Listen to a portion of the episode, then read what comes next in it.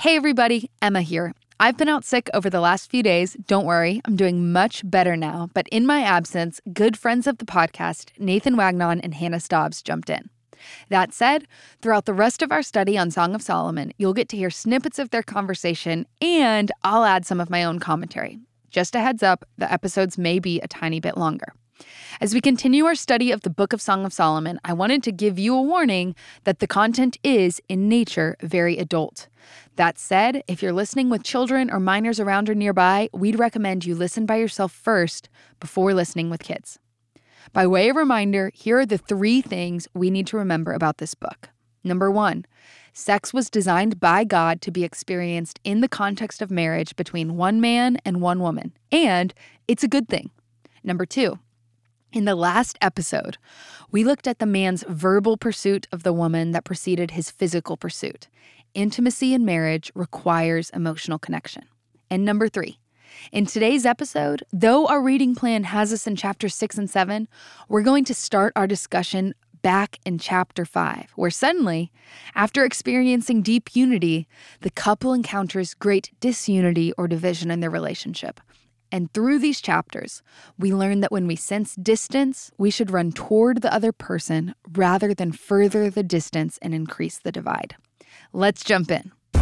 All right, now, if we're honest, reading the Bible consistently can be a challenge, but it's never too late to start, and we're in this together.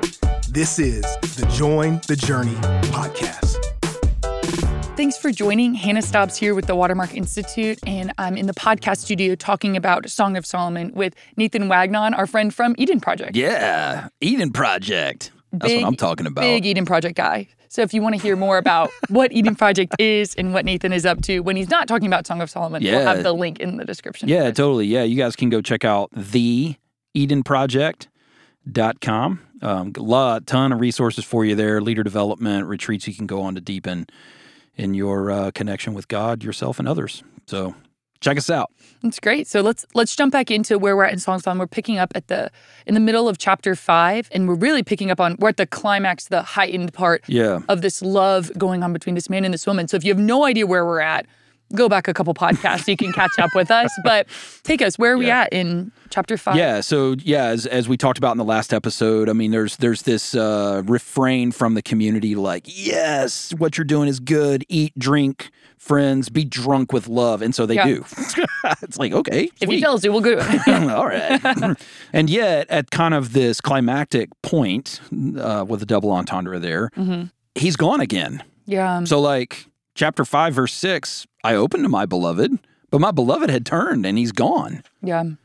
My soul f- failed me when when he spoke. I sought him, but did couldn't find him. I called out. He didn't answer me. So, what's happening here in the text? Chapter 5 begins with the woman. We read, I slept, but my heart was awake. Now, does heart mean she's dreaming? Is it a nickname for her husband? We don't know. And the text goes on I slept, but my heart was awake. A sound. My beloved is knocking. He says, Open to me, my sister, my love, my dove, my perfect one. For my head is wet with dew, my locks with the drops of the night. And then she responds in verse 3, and she's like, Oh, I've got a list of reasons why I'm shutting you down right now. It's like, eh, I already did my skincare routine. Eh, I'm already ready to go to sleep. I'm tired. He wants intimacy and she wants to sleep. As Ben Stuart puts it, a misalignment of your desires or desires going in different directions will lead to disconnect, miscommunication, and tension. And this raises the question when your spouse isn't meeting your desires or giving you what you want, how do you react? How do you respond? How did this guy respond? And I'll make a disclaimer here. While we are looking at a married couple, for the singles listening, I, I would say, hey, I think there are some great principles you will be about to pull from this text and just apply to your relationships in general. But specifically, contextually, we're looking at conflict within a marriage. And here's here's what we see. End of verse 4. She says, My beloved put his hand to the latch, and my heart was thrilled within me. I arose to open to my beloved, and my hand dripped with myrrh, my fingers with liquid myrrh on the handles of the bolt. Okay, wait, what's happening here? As Ben Stuart points out, rather than retaliate when his desire is denied, He blesses when he's been wounded. He takes expensive anointing oil, that liquid myrrh, and puts it on the very place where he's been wounded. He blesses it so extravagantly that when she touches the bolt, it's dripping. How do you respond to conflict in a marriage? Number one, you refuse to retaliate. When bruised, you bless. And we do that because that's what God does every day. See Matthew 5. God is kind to us even when we're not. He is gracious to us even when we dismiss him. And if we are the children of God, we should look like our dad. We should bless even when we are not blessed in return. Return. It says in Romans 2 God's kindness leads us to repentance. If you fight fire with fire, you'll just get more fire. That's not a good way to live a marriage. You'll win through kindness, Stuart concludes. The story continues, and we see that this kind gesture moved her heart toward him. It worked. My beloved put his hand to the latch. My heart was thrilled within me. Verse 5 I arose to open to my beloved, and my hands dripped with myrrh, my fingers with liquid myrrh on the handles of the bolt. I opened to my beloved, but my beloved had turned and gone. My soul failed me when he spoke. I sought him, but found him not. I called him, but he gave no answer. She realizes that there's distance. Because while he did bless the latches, I guess, he also left. He gave her some space. And, or maybe even he needed to remove himself from the situation so he didn't escalate. We don't know the reason. But whatever the reason for his departure, she's like, oh no, we're in conflict. And she's not okay with it. She's convicted. She moves toward him. She goes after him.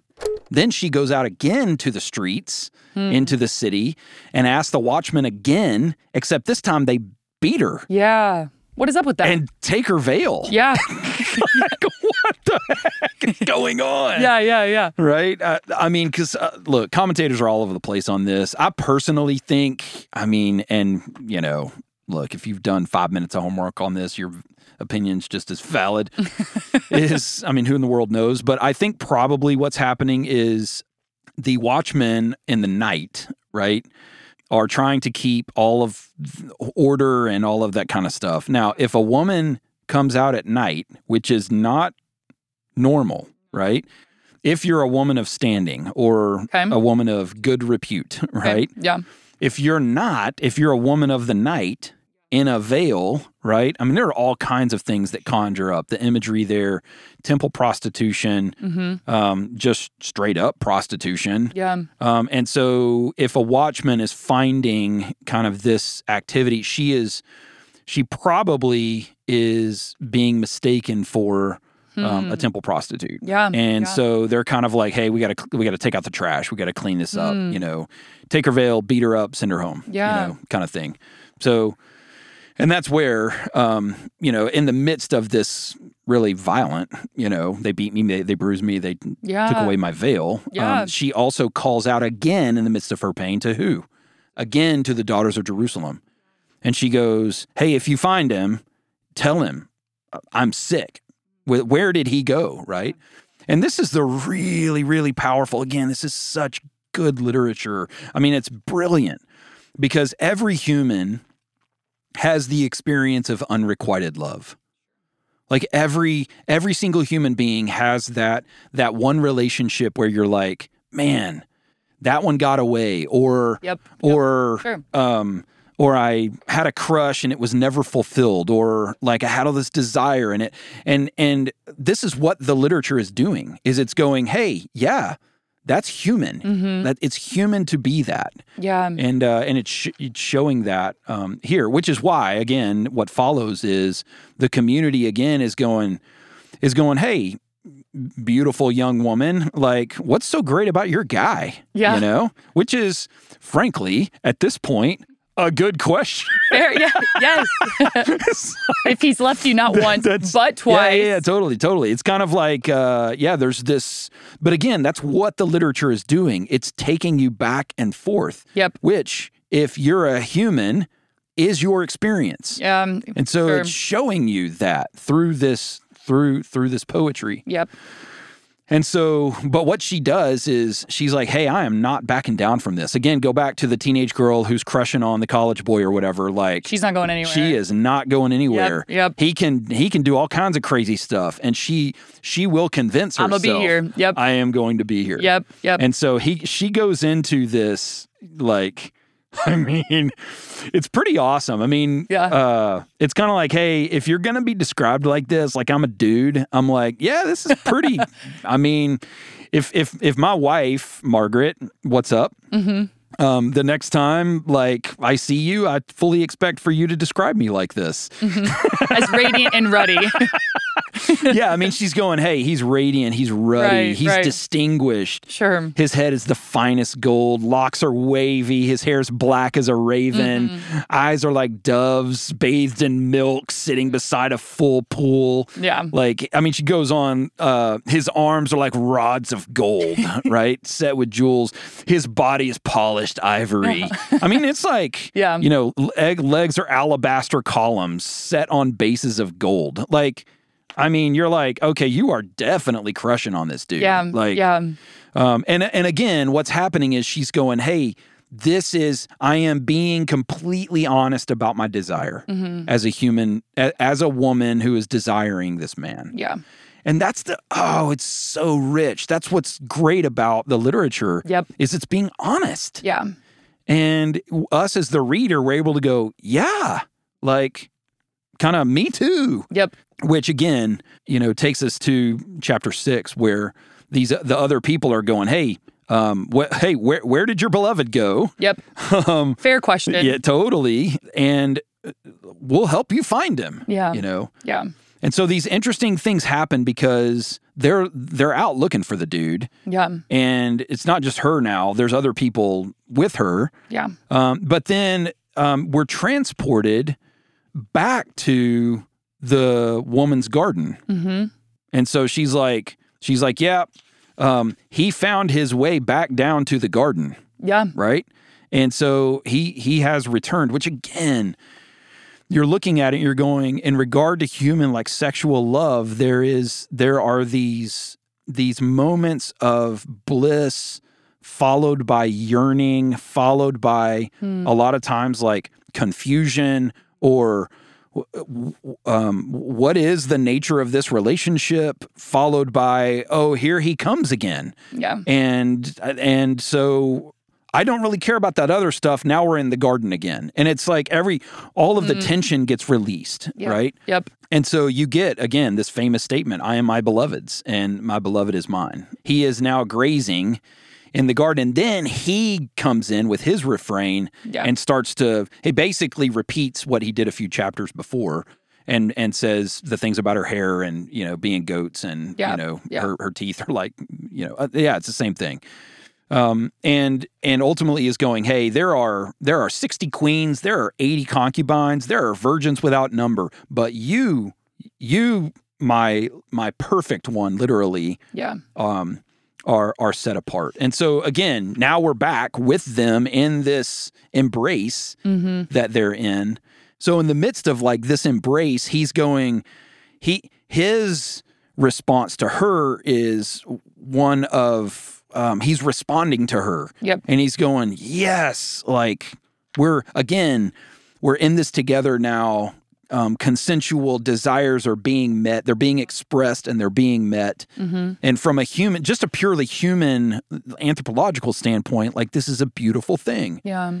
And she ends like this little section now and goes, Hey, I, I went down to this orchard to look at the blossoms of the valley to see where the vines had budded, whether the pomeg- pomegranates were in bloom. In other words, like, is is love awake? Yeah. Right. Yeah. And before I was even aware. Hmm. So now she's talking about her subconscious desire. Yep. Right. This is like deep, implicit kind of stuff. Yeah. She goes, Before I was even aware, like, I was with this dude, Yeah. you know? Yeah. And so there's this really powerful um, statement about human desire. And again, we're, we're not told that the desire is good or bad. It just is. Yeah. And and the the poetry is giving us a commentary on, hey, this is what it's like to be a human. And uh and this is what it's like to be in the throes of a love relationship. Yeah. Um, and there are really, really, really beautiful things about it. And then there are also some pretty serious warnings. yeah. So we'll get to that in the next episode. Yeah, for sure. Again, as we read this passage, serious encouraging things, things that are good. Again, Absolutely, A gift of yeah. God, things are good, but then also warnings of not awaking that love when we're not Yeah, to. So, that's right. Again, Nathan, thanks for being with Absolutely. us. Absolutely. And as always, I'm so glad we're all on this journey reading the Bible together. Hey, we want to thank you for listening and we hope you enjoyed the episode. Did you know that you can help support Join the Journey by rating and reviewing this podcast? And if you're willing, we'd love it if you subscribe because the more you download, the easier it will be for new friends to find the podcast.